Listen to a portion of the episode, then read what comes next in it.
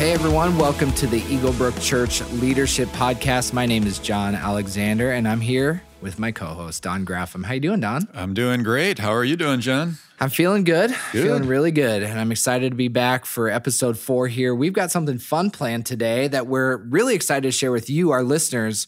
And I got to tell you, by the time you'll be listening to this, this is crazy to say, mm-hmm. but our senior pastor Bob Merritt will have retired on March 1st, 2020.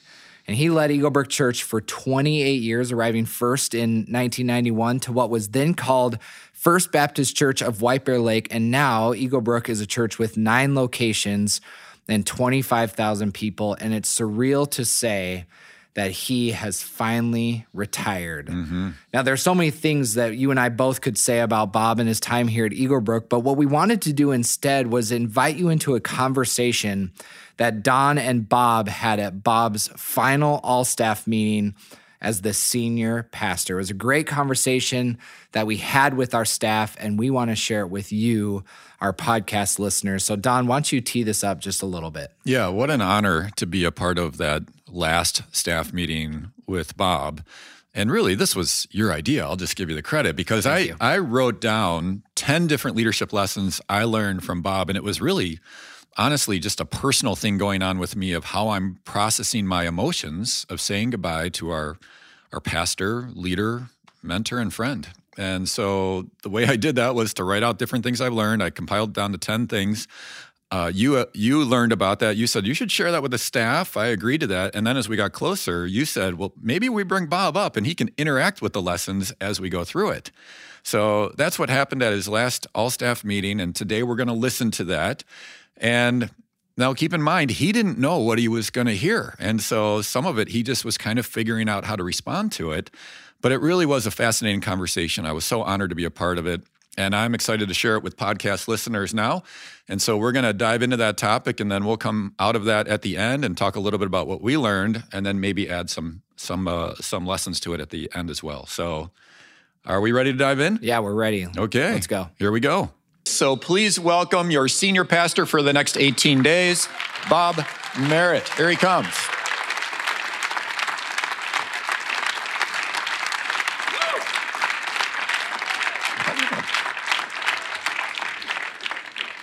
I, thought we were going to have chairs, but. I, oh, Bjorn's coming. Okay, great, great.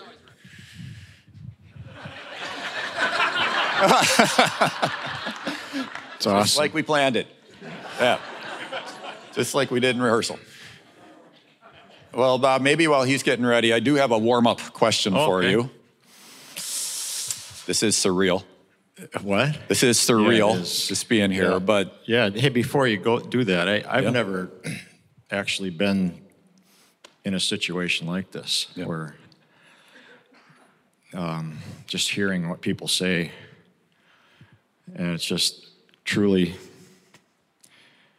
um, humbling to me. Grateful. Yeah. yeah. I don't know. I, I've never had to sit there and listen to that. Yeah. Does it feel like you're at your funeral by any? Well, no, not really. But let's there- there's a Let's little bit of touch of that, isn't there? No, it's all amazing. Is this yours or mine? Uh, well, it's mine, but help yourself. yeah. yeah. Go ahead. What am I going to say? I, mean, don't know. yeah. Can someone grab? Uh, thanks, Bjorn. Yeah. Go for it. Okay, Bob. Well, uh, as you know, or maybe you do or don't know, that I feel a total privilege to have had a front row seat to watching you lead. And I just have had, we've had a lot of incredible moments together. We've had tough moments together. But all in all, one of the ways that I've just uh, processed saying goodbye is to just write down these leadership lessons. And you've heard one or two of these, you haven't heard most of them. So here's how it works is I have a leadership title, plenty of water now, a leadership title, and then there's like a story or an example, and then there's like a leadership point that I want to make just to make sure that it's clear. So I'll walk through it, it'll be really clear, but you're going to be tempted to jump in. Let me just add that. But uh, I have 10 lessons, but I don't think we're going to get through them all. Uh, and if we get through five, that's great. If we get through them all, even, even better. But, but here we go. Leadership title number one is be a lint picking leader. Now, uh, similar to TJ, on my first uh, weekend day on the job, I showed up at 7 o'clock a.m. and I was excited to be a pastor. This is the first time ever being a pastor. I show up at 7 a.m., and what's the first thing that the pastor has to do when they show up at 7 a.m.? I was told you walk up and down every row and you collect garbage and you straighten the chairs. And sure enough, there you were. You were already leading the way, going row by row, straightening chairs, collecting garbage. And so, what we would do is we would walk around, we'd pick up leftover programs, people's personal items, we'd get uh, nail clippings, creamer packets, and lint. And often we'd compare notes all the way at the back of the room. And it was pretty nasty at time. And what I've come to believe, though, is that uh, throughout my years, I've learned that lint picking is just a symbol of your leadership. is that details have always mattered to you, especially on the weekends. So, what the room looks like, what's on the screens, the timing of what's on the screens, how people are dressed, transitions, volume, and every word that is taught on a weekend they all matter to you. You are hyper focused on weekend details, maybe even obsessed. So, my first leadership point is that leaders obsess over the details. Why do you obsess about details so yeah, much? I, I don't really know, except that when I walked into the room, this is at White Bear, right? Yeah. Uh, so we had chairs that moved, and I, they were plastic chairs, I think, were they? I can't remember, but uh, Dale, maybe you remember some of those chairs. But I'm telling you, they were always crooked. They were always out of whack. You know, some rows were wide, and then some rows, you know, if a guy, you know, guy or person walks through there and bangs their feet on the, it's like, you know, it's it's hard enough to get to church, like was mentioned earlier, and then to embarrass yourself by kicking the chair or it's out of whack. Right. Um, and then just the garbage all over the floor. And it, I mean, we've come a long way with our facilities people. I mean, it's unbelievable. We say, right. yeah, we That's just right. had. Yeah we just had one or two people that were over that part-time people and they just yeah. half the time i thought what the heck yeah can't you you know why don't you see this yeah and you know you walk into a business or a dealership at a car dealership which i never do but i have a couple of times uh, yeah. and it's it's nice it smells nice it looks nice and I, and I, it's just the thought don why don't our why doesn't our church mm-hmm. have a welcoming feel to it. Yeah. Um, it just didn't make any sense. I mean, we can do better than that. This yeah. is this is the church. Yeah. This is God's building, if you will. Right. And so I just, even to this day, I mean, I, and I'm going to pick on Jason just a little bit, uh, because you know, when I see crumbs on the, in the, even in the central. I'll see a crumb or I'll see a piece of paper, and it's like I've walked I've walked past that like three days and so have about 30 other people. Oops. Finally, I got to pick that up. So one day, I saw this trail of like powdered donut crumbs all the way, all the way from the you know where we find treats, all the way it led right to Jason's office. I just said, yeah. I said, wasn't that? You remember that? he didn't want to be seen with a donut, so Very he's running back to the, yeah. you know, whatever. Yeah. Anyway, we had a conversation about that. Yeah, I can imagine. Okay, there's so much more I could say about that, but yes, right. all the way through the weekend services, obviously, what every everything like it probably drove you crazy when you saw the typo earlier today. Like a little bit, just drives you. Nuts. Oh. All those things matter so much, mm. and I think part of it is that we don't want to be a distraction. I mm, mean, because any of those things can take somebody's t- attention from where we yeah. want their attention to yeah. be, which is ultimately on God and His love for them. Yeah, yeah, I think, uh, right. I don't know what else to say to that, but yeah. yeah. All right, uh, leadership title number two bring your leftovers to the airport. This is something I learned from you many years ago. There was our team. We all went to Atlanta to check out another church. And as is always, uh, we went to a Chinese, that's not the, always the part, we went to a Chinese restaurant. And as is always, you walked away with a box in a bag full of your leftovers. And that's normal for you because whenever we're at a meal, you're always the person saying, You gonna finish that? Were you gonna eat those fries? You gonna eat that pickle. And so you've always been that guy. So you always walk away with leftovers. That day you walked away with a bag full of leftovers. And when we got back to the hotel, we didn't stay in a swanky hotel where they have uh, refrigerators. And so you hung the bag on the external mirror of the van of which we rented. And then the next day we had a mid afternoon flight.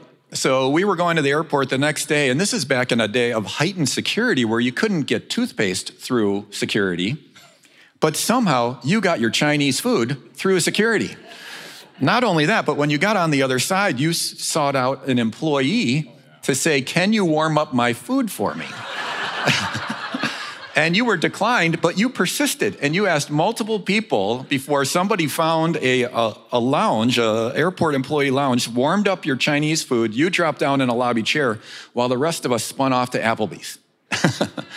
Here's the leadership point is that leaders often say no to things that other people would say yes to. You said you said no to Applebee's, but yes to leftovers. Furthermore, you say no to all sorts of things that others would say yes to.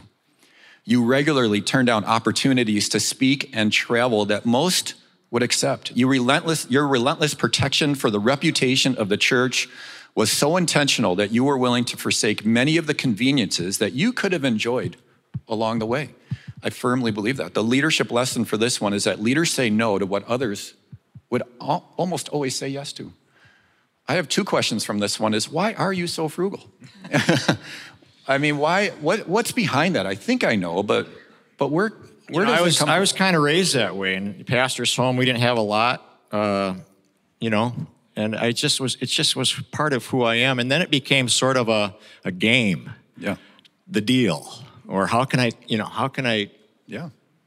extend this or how can I uh, get into the donut line and, you know, ask the, remember that? I don't know if you Oh, I was going to tell that story too. Yeah, Yes. go ahead. I mean, we were at a Quality Inn or something like that, and the buffet was like thirteen dollars I think, it was, I think it- breakfast. I think it was 10, but yeah, okay. I thought ten bucks for you know, so Yeah, for seven of us. I'm not going to pay yeah, $70 not going for breakfast. So, by the way, part of that is it's really not our money, and I, I just There you go. I, I'm very uh, uh, protective of you know people who give to our church, and it starts there. It starts in the little places, and you know we need to be we need to be careful how we spend. You know, if, if we're, flying on a flight, you know, you don't upgrade. Yep. Uh, you, you go to the back of the bus, and you, you get the cheapest ticket you can, and that's just because we are responsible to steward the, the money that comes into our church through people who are sometimes really struggling and i just take that real seriously more so with with my job than at home Yeah. Yeah. so that's kind of a tangent but no, I.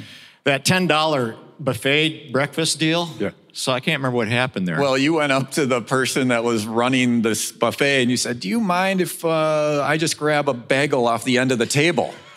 I mean, it's just at the end, nobody will really care. And then the person's like, Oh, I guess so. And then you're like, Well, how about the six people behind me? Can they, can they do it too? And then the person was just, you know, Uh, I guess. And so we just grabbed our bagel. We sat in the corner of the lobby, not even in the restaurant, eating our bagel with a little cream cheese on it. that's all you needed Yeah, that's all well, you needed that- it's like I hey, we paid good. our rate we paid the mo- motel room and I know. we left our families, you know, spent our time there. It's, it's fine. A bagel, it's good. now, let me just transition this into something else because I really do think this is a unique part of your leadership is you've said no to so many things. Chances to speak, chances to travel, all sorts of things that I, people that are senior leaders like Yeah. you take advantage of or, or do. Uh, they say yes to. You've said no to so many of those. Why? part of it's just wiring. I, you know, I uh, I don't like. I've said this before. I actually don't like the stage. I don't like the lights. I'm I'm I'm a little uh, nervous about people who just love the lights Yeah. and love to be on stage and love to be. I'm I'm nervous when I see that in a leader. I'm th- there's just something there that's like ooh. Uh, so I've never. So part of it is who I am, Don. I just have never liked the attention. Um, the other piece of it is I just knew, I, I just knew that what I had to do here was so all consuming to me. Yeah. It just was. It, it, it always has been. And I, I knew if I, I did that other stuff, that this would suffer. I knew that. Uh, I also knew that I wouldn't do well personally. I'd, I'd lose energy, I'd lose sleep, um, I get anxious. Uh, it takes me a long time to put together a message, and so I just, I just said I'm not doing that. Yeah. Uh, there's enough to do here.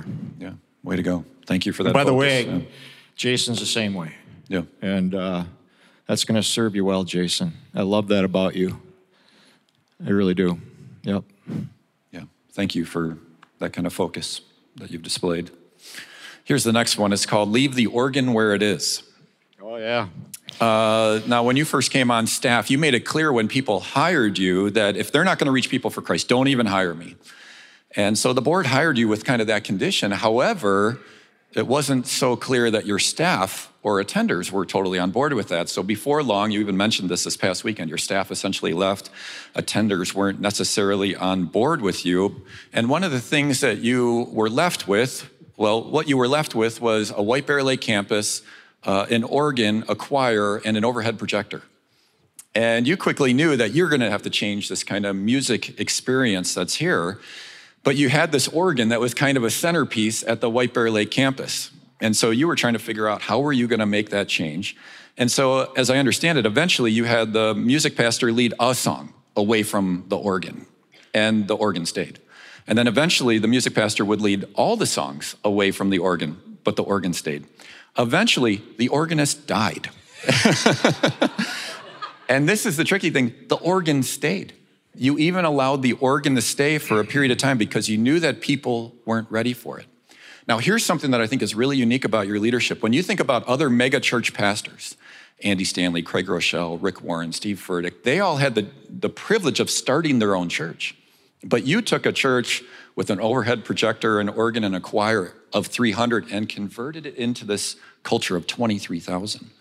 That's unique compared to you compared to those others. So there have been many times where the whole room that I was in with you was saying, let's go, but you would frequently be the one to say, leave the organ where it is. There were definitely times where you said, We're not ready to make that change. Throughout the years, you have managed the spigot of change in a masterful way. This internal discernment about the rate of change has set Eagle Brook up to take the slow, steady, and significant path that it is on. The leadership lesson here is that leaders manage change with great caution. How did you have?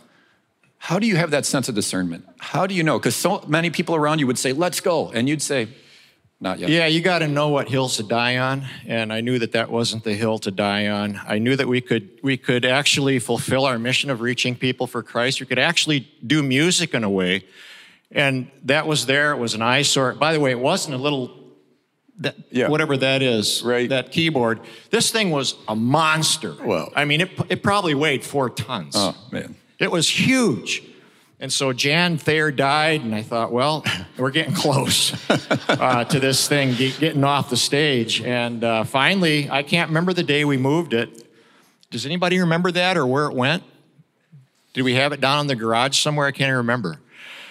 But, uh, you know, I, I also felt, Don, too, as the senior leader, and again, you guys understand this.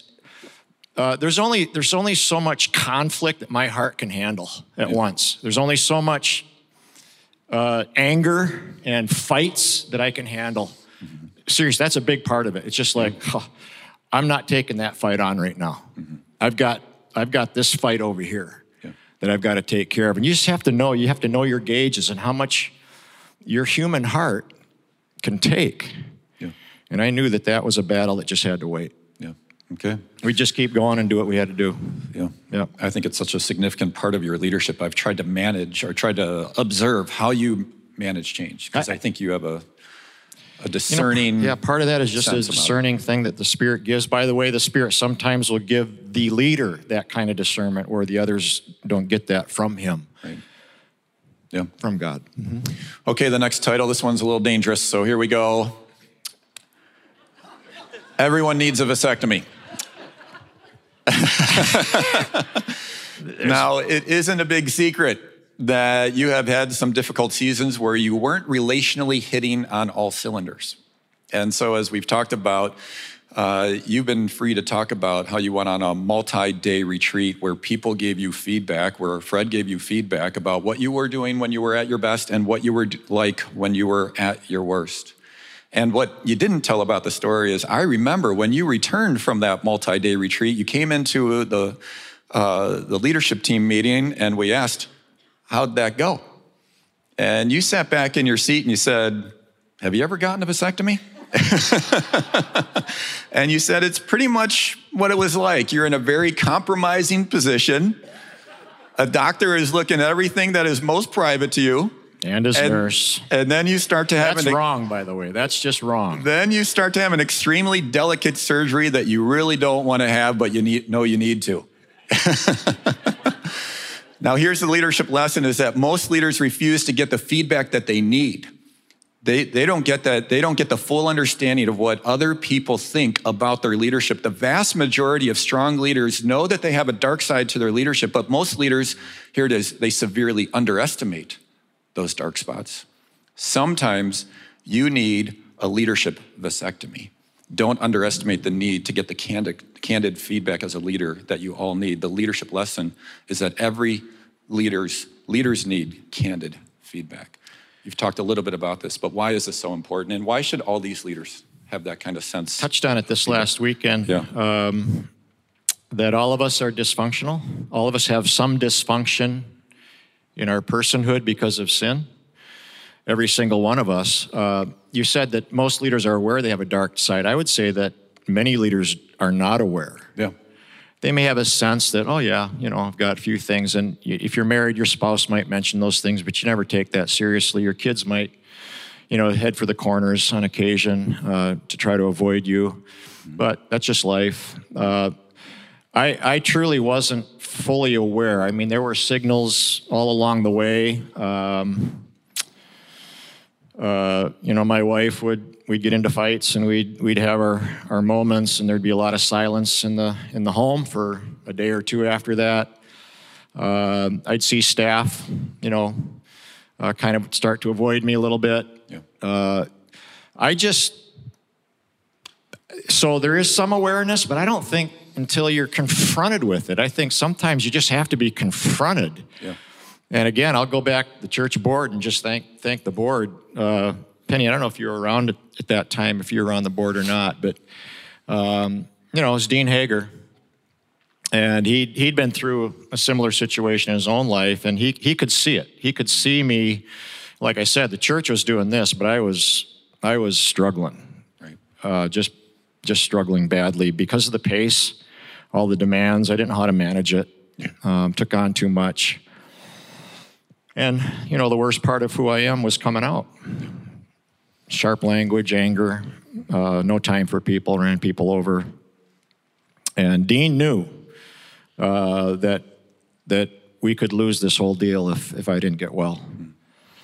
And so I, I agreed, you know, I agreed to go see a counselor or Fred primarily because my job was on the line. Yeah. I was forced. You know, I didn't go willingly. Yeah. It was only when I knew that, uh oh, I'm going to get fired, mm-hmm. that I, I said, yeah, I'll do whatever it takes, uh, you know, to, to try to get this reconciled. So, yeah. but like you said, Dale, I mean, everybody leads a, needs a leadership vasectomy. We don't really, we don't really know that we do, really, to that degree, right? Um, but in hindsight, if you ever have a chance to do that, it'll be a gift to you. Yeah. It'll be a gift to you. Yeah. And if somebody can't get that coaching or that kind of professional level, it's still a quest to figure out how, how is your leadership being received by others? You know, yeah. getting that feedback from other trusted people who can actually give you almost ruthless feedback oh. of who you really are and what it's like on the other side of you is a lesson for all leaders, right? Yeah, it, it really is. And it, you know, the second round that I went through, I thought, oh, you got to be kidding me. You want me to go go again? Because you think you're done with that, and then the board says, hey, you willing to go through another round with Fred? I'm like, what? And I said, yeah, I'll go. And then you learn other things that he didn't get at Yeah. about your childhood and about your dad and all those kind of things. You begin to understand where some of this comes from. And that was extremely helpful. But I'll, you know, I'll wrestle with sin all my life, and you will too. Uh, it's just the way it is, being human. Yeah. But that awareness is critical. Yeah. Game changer in your leadership, for sure. Oh yeah, It's so critical. Yeah, wouldn't be here. All right, we'll maybe go a little quicker with this one. Read this, not that. Uh, back in 2006, I remember that date specifically because I was scratching and clawing to finish my seminary degree. And seminary was always hard for me because I was on the seven year plan. Seven years. Yes, thank you. And uh, it was hard because I had a couple small kids at home. I was new at my job at Eagle Brook, and, and school just doesn't come easy to me. Like, it's always a struggle for me to weed through academic stuff. And you invited me on a trip. I was sitting, we were sitting in an airport lobby, and I uh, plunked open this massive textbook right on my lap, all about the topic of soteriology, which is the study of the Holy Spirit. And you dropped in the seat right next to me and you said, What you reading? And I said somewhat pridefully to the senior pastor of our church that I'm reading this book on soteriology, of course, the study of the Holy Spirit, so that I can learn more about who the Holy Spirit is and have this deeper relationship with Him. And then your eyes got really wide. You reached into your backpack and you said, You should read this, not that. It'd be much more meaningful. And you handed me Marley and Me. and here I was slaving away at the seminary thing, and you hand me Marley and me, and then you just waltzed away to, you know, wander the concourse once again. And here's the leadership lesson from this, though, is that you've never been impressed by big seminary words or theological details that very few people in the world are chewing on. Uh, you are laser focused on relating to the average Joe. There's been many times that a group of us would get excited about a spiritual nuance or theological teaching when you would jump in and declare, average Joe doesn't care about that. Average Joe cares about his marriage, his kids, and about how to make it through Monday. If it doesn't relate to average Joe, then let's forget it. And so the leadership lesson here is that leaders speak the language of average Joe. Why is speaking to average Joe such a value to you? That's who all of us are. Mm-hmm. You know, the, yeah, yeah. So you're, you're in seminary. If you go to seminary, you you know, we used to have this saying, you got to beat the seminary out of them. Yes, right. I don't And know if used to others know that. No, yeah. should, we shouldn't probably say that too loudly here, but we used to say that that guy needs a little beating. In, in the most loving kind of way. Loving, lovingly, yes. And you just got to beat those words out of you. Soteriology, I thought it was the study of sin, actually. Yeah. I, I'd forgotten it was on the Holy Spirit. Yeah, right. But who cares? That's the point. That's exactly it. No one cares about that. Yeah. Right. You know, they, they care about everything else that's going on at home. They, and, uh, and so it- it's, but to be fair, it's easier to speak to the average Joe because I'm a pretty average Joe too. yeah. And I live an average Joe life. But I think that's most people. Um, you know, if we went around the room and gave you the mic and just said, be honest quick, what's, what's, got, what's concerning to you today? It wouldn't be soteriology Yeah. or whatever that is. Uh, yeah. I, I think this is, again, a unique part of your leadership that doesn't happen in most churches. I often explain that something that separates Eagle Brook from other churches is that we're radically normal. you know, we use normal words, normal phrases, and actually don't even use those other words. And that's so that we can reach average Joe. And so I just love that that's been such a value of yours. All right, let me hit two more. Uh, this one, there's 50,000 people within a golf shot of this church, and we're going to reach them. Dale already quoted that. And I would say if there's one quote that's carried throughout your career, it's this one. I believe, if I understand it, you said it early, either at a membership meeting or something where it got written in the, the, the, the minutes of the leadership meeting. And it's something that you declared one day. And it's a quote that's been said probably hundreds of times. It's a bit of a mantra of our church. This is a way of thinking for you. It's a leadership mindset that, set that has driven you to think of any way possible to reach lost people for Christ. At the very heart of your leadership is a deep love for people and a strongly held conviction that our world is a dark place. You believe down to your toes that time is short and we must do everything in our power to reach others. You carry a burden for broken marriages, disengaged parents, and wayward children. Your life and career have been devoted to helping, guiding, and bringing these people the greatest message on the planet. This epitomizes you, Bob. And the leadership lesson is that leaders will do whatever it takes to reach the lost for Christ. Just tell us a little bit. Why is why are you so passionate I don't know. this? I just, I just, that's who I am. That's what God put in my heart. There's, there's certain things I can't put words to, Don. I just, uh, the closer I, the older I get, and the closer I get to my own sinfulness and my own need for, for salvation and forgiveness and grace, and how desperately I need that. Yeah. And then I, you know, you hear about all these stories of people who come through such a mess in their life. And their only hope is Christ. Their only, their, I, that's where it starts, and that's where, you know, that their only hope is if you find Jesus Christ, who then can begin to heal the wounds in your life and, and give you forgiveness and the promise of eternal life. So part of it just comes from my own life experience and knowing how much I need, I need God. Yeah. You know, part of this, part of this quote, though, and you probably don't even know this, but, and forgive me if any of you were on the mission committee or board back then. We had a mission committee, I think, way back when, 300 people, and we had this little mission committee. And it drove me crazy. They'd say, Bob, well, you need to talk more about missions, and we're bringing so and so from Africa. They're on furlough, or whatever that word means. Uh, You know, they're going to be here for a while, and we want to get them on stage, and that'll help help us do missions better. And I'm like, the guy's going to kill us with his talk about missions, and it's going to be terrible, and no one's going to be excited about missions. And they'll say, Bob, you need to talk more about missions. And then I'd say, What about the guy, your neighbor next door? That's right. Have you, have you ever thought about reaching him mm-hmm. or her? Right. I mean, do we care one whit about the person down the street? Mm-hmm. Have we reached students at the U U of M?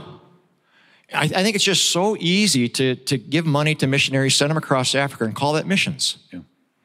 Now, I love, I love missions, and we've got some Brazilians here, so don't take offense.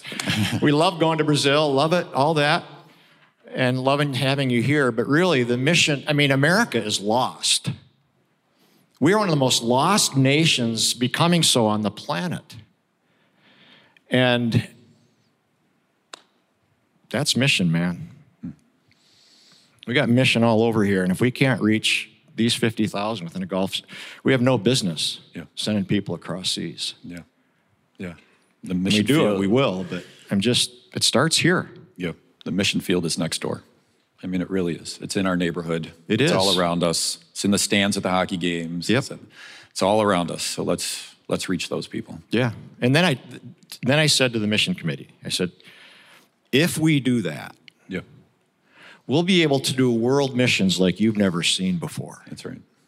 It's true. And so in one weekend last November, we raised a million dollars and sent a lot of that overseas, a lot of it here, and supporting people all around the world in ways that we never dreamed of. And that's where that came from. Yeah. Let's do that first. I love it.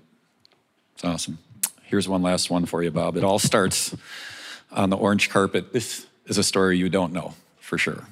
Many years ago, there was a small group of us pastors that would start the weekend huddled up in a tiny room off the upper White Bear Lake lobby for a time of connection and prayer. This room is now more appropriately used as a closet.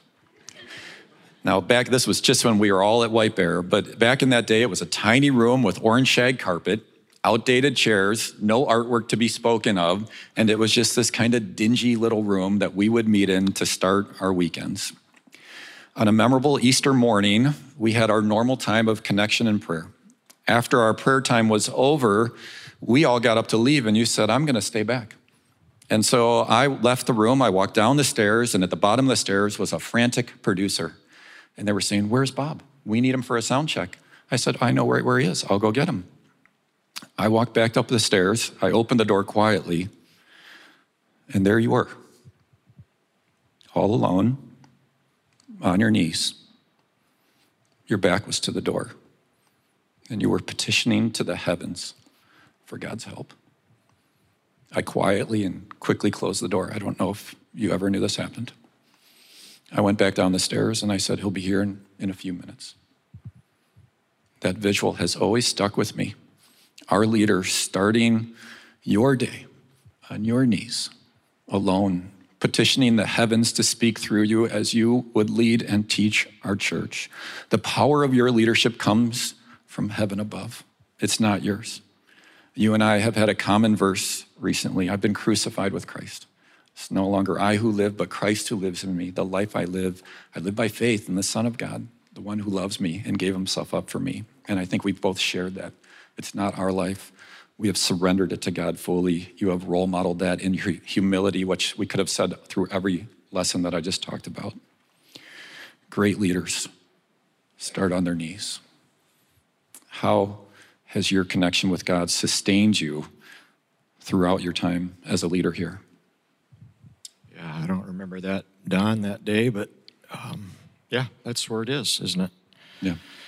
Uh, every time I, before I come out to speak on this stage, I'm on my knees in the back. I just drop down off the couch back in the green room and um, I cry out to God, ask Him to fill me, ask Him to use me. Almost every single time I'll say, Jesus, in my weakness, make me strong. You know, show yourself through me. Speak to the people. Speak to every human need who is out there. Speak through me, God. It's not about me. And I need you. And, uh, you know, it's when, when you understand what's at stake, Don, I guess, and you do, you, you get it. And so do all of you. Man, we, it can't be done just with, you know, intellect or a great message or uh, creativity. Right. I mean, all that's important. But man, if Jesus doesn't show up, it's over. Mm-hmm. And I know that. And so that's where it starts. Um, I don't know. It's just, I guess the burden is so great at times. That's, that's where you got to go. Yeah. You know? Yeah. I love that about you, Bob. Your humility, again, has been so evident in so many ways. I'm so grateful for you and your humility as well as your leadership. I put these together in a little leadership book for oh. you. That's my gift to you. I I do have a letter toward the back of that, and here's awesome. just a portion of that. It is one of the best goodbye gifts I felt I could give you was to let you know how much your life and leadership has changed mine. I'm a better person, father, husband, and leader because of what I've learned over the past 15 years. I'll be forever grateful and forever changed. Thank you doesn't say enough to let you know how grateful I am to be led and influenced by you and your leadership. Thanks for role modeling the lint picking, leftover eating, carpet dwelling leadership that you have. May God bless you in your next steps. I love you, Bob.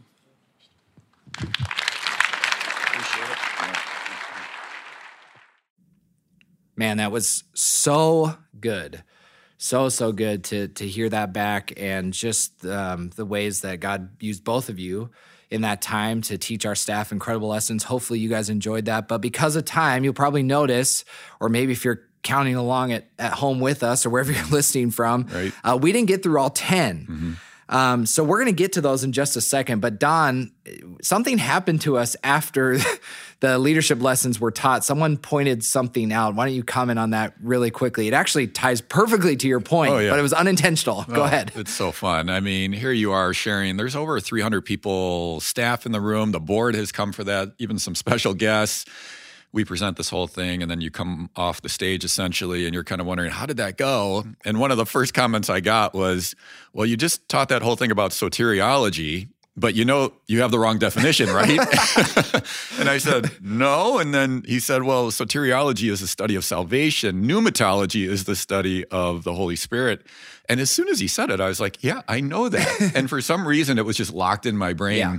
and if I can throw you on the hook too, you read it. yeah, that's true. And yeah, me, I, I, went to you know seminary, but I was on the seven year plan yes, too. So clearly, right. we were not oh so fun. top seminary students. No, no, school's not God necessarily uses the ordinary. That's to right. Accomplish we celebrate that here. But you know what's funny is the guy that pointed it out said it actually emphasizes your point. Yes, that that word isn't critical to the mission that we are Yeah. a part of. And speaking the language of average Joe, I think is so critical for pastors, especially who tend to overlook that and think that that final spiritual nuance or that theological phrase that they've been wordsmithing all week long is really what everybody's interested in. And there are some people interested in it. Like I would say a, small percentage of people really are fascinated. They want to have the Greek, the Hebrew, some other context that's just they've never heard before.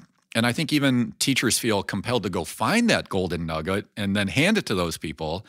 But along the way, average Joe is bailing out. And I think some pastors might overlook average Joe because they're looking for that spiritual nuance. And Bob is the master of saying, if average Joe doesn't care about it, don't do it. We're going to speak to average Joe over and over again. And he's deflated a room numerous times where people get excited about a certain topic. And he says, no, no, that's not what average Joe wants to hear. Let's let's talk to him. Yeah. And notice even our senior pastor didn't correct you. Yes, Just again that's emphasize the point, but all right, true. moving on. I had Okay. several people when we were done, Don. I, I, I think I told you this, but um, I had several people texting me that they wanted to know the final three. In fact, they want all 10 leadership lessons, and we hope to provide those for you on our podcast notes. But um, Don, why don't you take us there? So we got through seven. Give us the final three. Okay. Well, here's the next leadership lesson. It's titled We're the Last of the Mohicans. And here's the story that goes with this one. One day, Bob and I were standing at the, the coffee machine up on our floor there at our, our office complex, and we were talking about a couple that he was going to meet with. And he was telling me about this couple was living together, had no faith, parents never led the way, and that they don't have a clue about how to lead a godly marriage. And so he was going to meet with them to encourage them, but he kind of standing there, I can still remember this coffee in hand, got going on a bit of a rant, which Bob can do on occasion. And he was just going after how broken our world is, how parents aren't leading the way, and how media sure isn't helping this by any stretch. And then he got a little more animated and he says, Who's going to change this dark and sorry world? Someone needs to stand for what is right and true. Government's not going to do it. School's not going to do it. Businesses aren't going to do it. And then he kind of paused and he says, Who's going to make a difference in our cultural world that stands against uh, immorality, sexual promiscuity, and vanity? And then he looked at me and he says, you are. he goes, You're going to change it, and I need to change that. You and I are the last of the Mohicans. We are the ones that need to stand for what is right and it's true. And if you and I don't do it, it's lights out. And he was just like, you know, worked himself into a lather at this point, And then he finally said, So that's why we got to go to work today. So let's get to work. We're the last of the Mohicans. And then he kind of shuffled off to his office to go meet with that couple. I, I hope that meeting went well. Yes, but right. but that is true within Bob. So the leadership lesson that I have with that one is that leaders stand for what is right, even when it's costly. And I just think that we can't hold back. I mean, we need to bring truth and we need to stand for what is right because we know the world is a dark world getting darker. And you and I both have kids, and we're watching the world that they're growing up in, and we're greatly concerned, but we're standing for what is right and true. And if we can continue to uh, bring that, the word of God, and we can bring his truth and his principles, then I think that we can make a, a little difference in the world we're living in. Yeah. And no matter where you're at, uh, whether you're a stay at home parent, whether you are a teacher, whether you're work in the business world, um, you can take that stand wherever you are. Yeah. But I, I have such a heart for it, and it's widely publicized. You, I, I know you do too, Don. It's widely publicized how many people leave the church as leaders. Um, year after year, people are are leaving the church. They don't want to be a pastor anymore. They don't want to be a leader. If we could speak to you, maybe you are someone who's on the fence and you don't know if you can take a stand any longer. It's too costly. It is costly. Yeah. Um, man, if we can encourage you at all, hold firm. That's right. Stand firm. Hold your ground. Stay in the game. Yeah. Because if if you're not going to do it, if I'm not going to do it, who's who's going to do it? That's right. So- and I do think Bob's right. I mean, the schools aren't going to do it, businesses aren't going to do it. You know, politics isn't going to get it done. And so the church really is where the hope lies. And that's why we're giving our careers to Yep. this whole thing. Exactly. This mission Yep. is to help bring that light to a to a dark place. That's right. All right, take us to number nine. Okay, number nine is called Make It Shorter, uh, which maybe should have been appropriate number 10, or I should have tried to work into our 30 minute window that we had at the all staff meeting. But uh, during my nine years as a campus pastor at White Bear Lake, it was pretty common that Bob uh, would come over on a weekend off and he would take in the four o'clock service because he lives closest to the White Bear Lake location. So he'd show up at four o'clock and uh, after every time he was there, he would be standing in the back of the room. And usually at that time, we had programs, and you could see his program, and every white space in his program had writing on it. You know, he had taken notes all over this program. You've seen this before too, in times that you've spoken. And so he's standing in the back of the room with all his notes, and on his notes are how the whole service went and how my leadership was throughout that service. So I would walk to the back of the room and with a little bit of intimidation say, How'd it go? and I would just have to take in his feedback. And by the way, Bob would never miss an opportunity to coach. And it's one of the ways that he cares, by the way, is by bringing that coaching.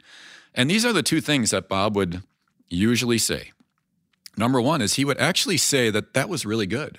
He would usually start with a compliment and he'd say something very specific about when you said this, or when we had this transition, or we had this moment, you know, I was locked in. And he almost had a very specific compliment that he would give me. And then the second thing that he would say almost every time was, make it shorter. Hmm.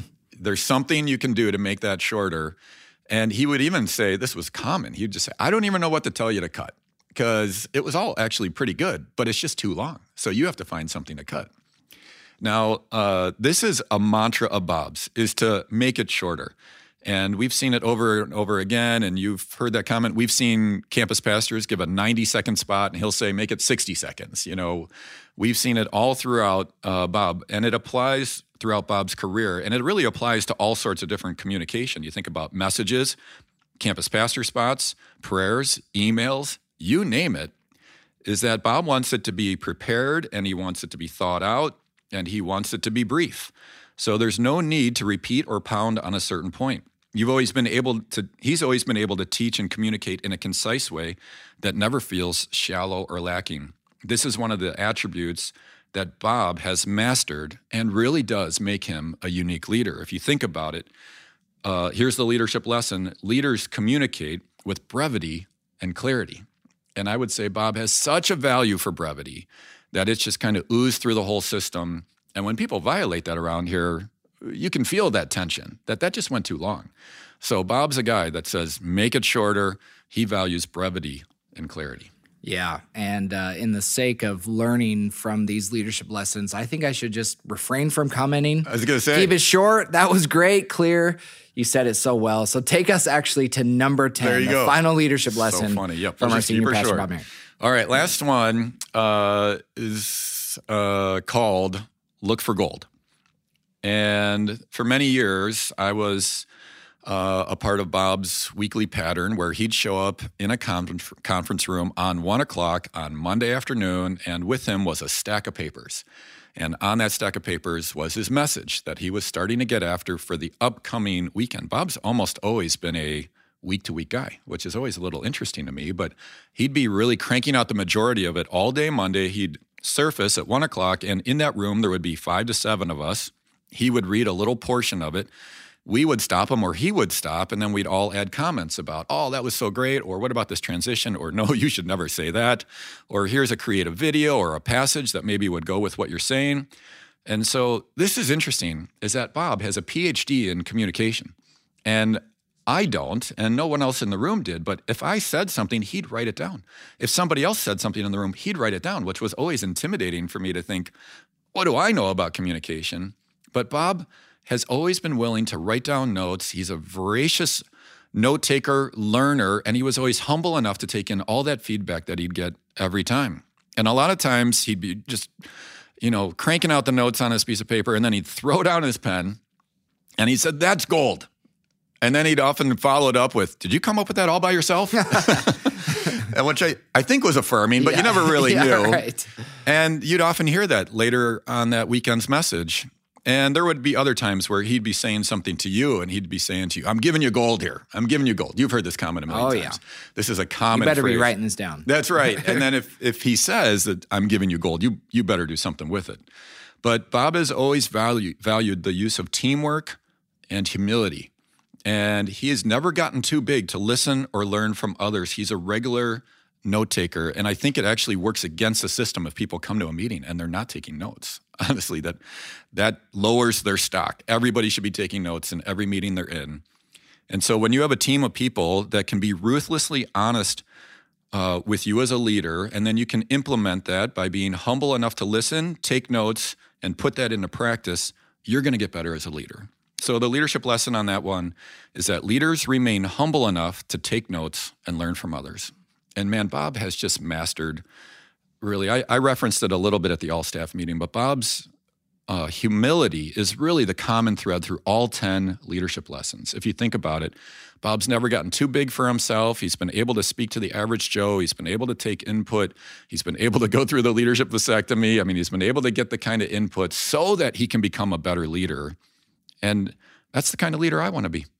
And so I've taken so much from those 10 leadership lessons and couldn't be more grateful that I've had a front row seat over 15 years to watching Bob and his leadership. Yeah, that's so good, Don. And uh, just grateful for the way that you package that together um, for our staff, now for our podcast listeners.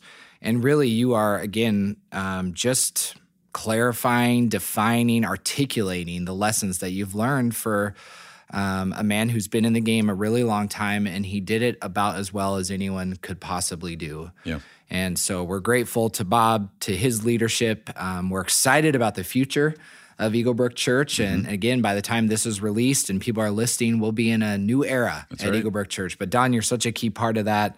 I know for our staff and um, and now for the people who are listening. Hopefully, you've gleaned some lessons from this as well. But really, that's all we got Yep. For this episode of the Eagle Brook Church Leadership Podcast. And again, we will say this time and time again, but when leaders get better, the church gets better. And our hope is that no matter how or where you lead in the church, that you will continue to grow in your abilities so that ultimately your church, whatever church you're a part of, will reach more people for Christ. So thanks for joining us. Don, thanks for articulating those so well. And we'll see you back for the next episode of the Eagle Brook Church Leadership Podcast.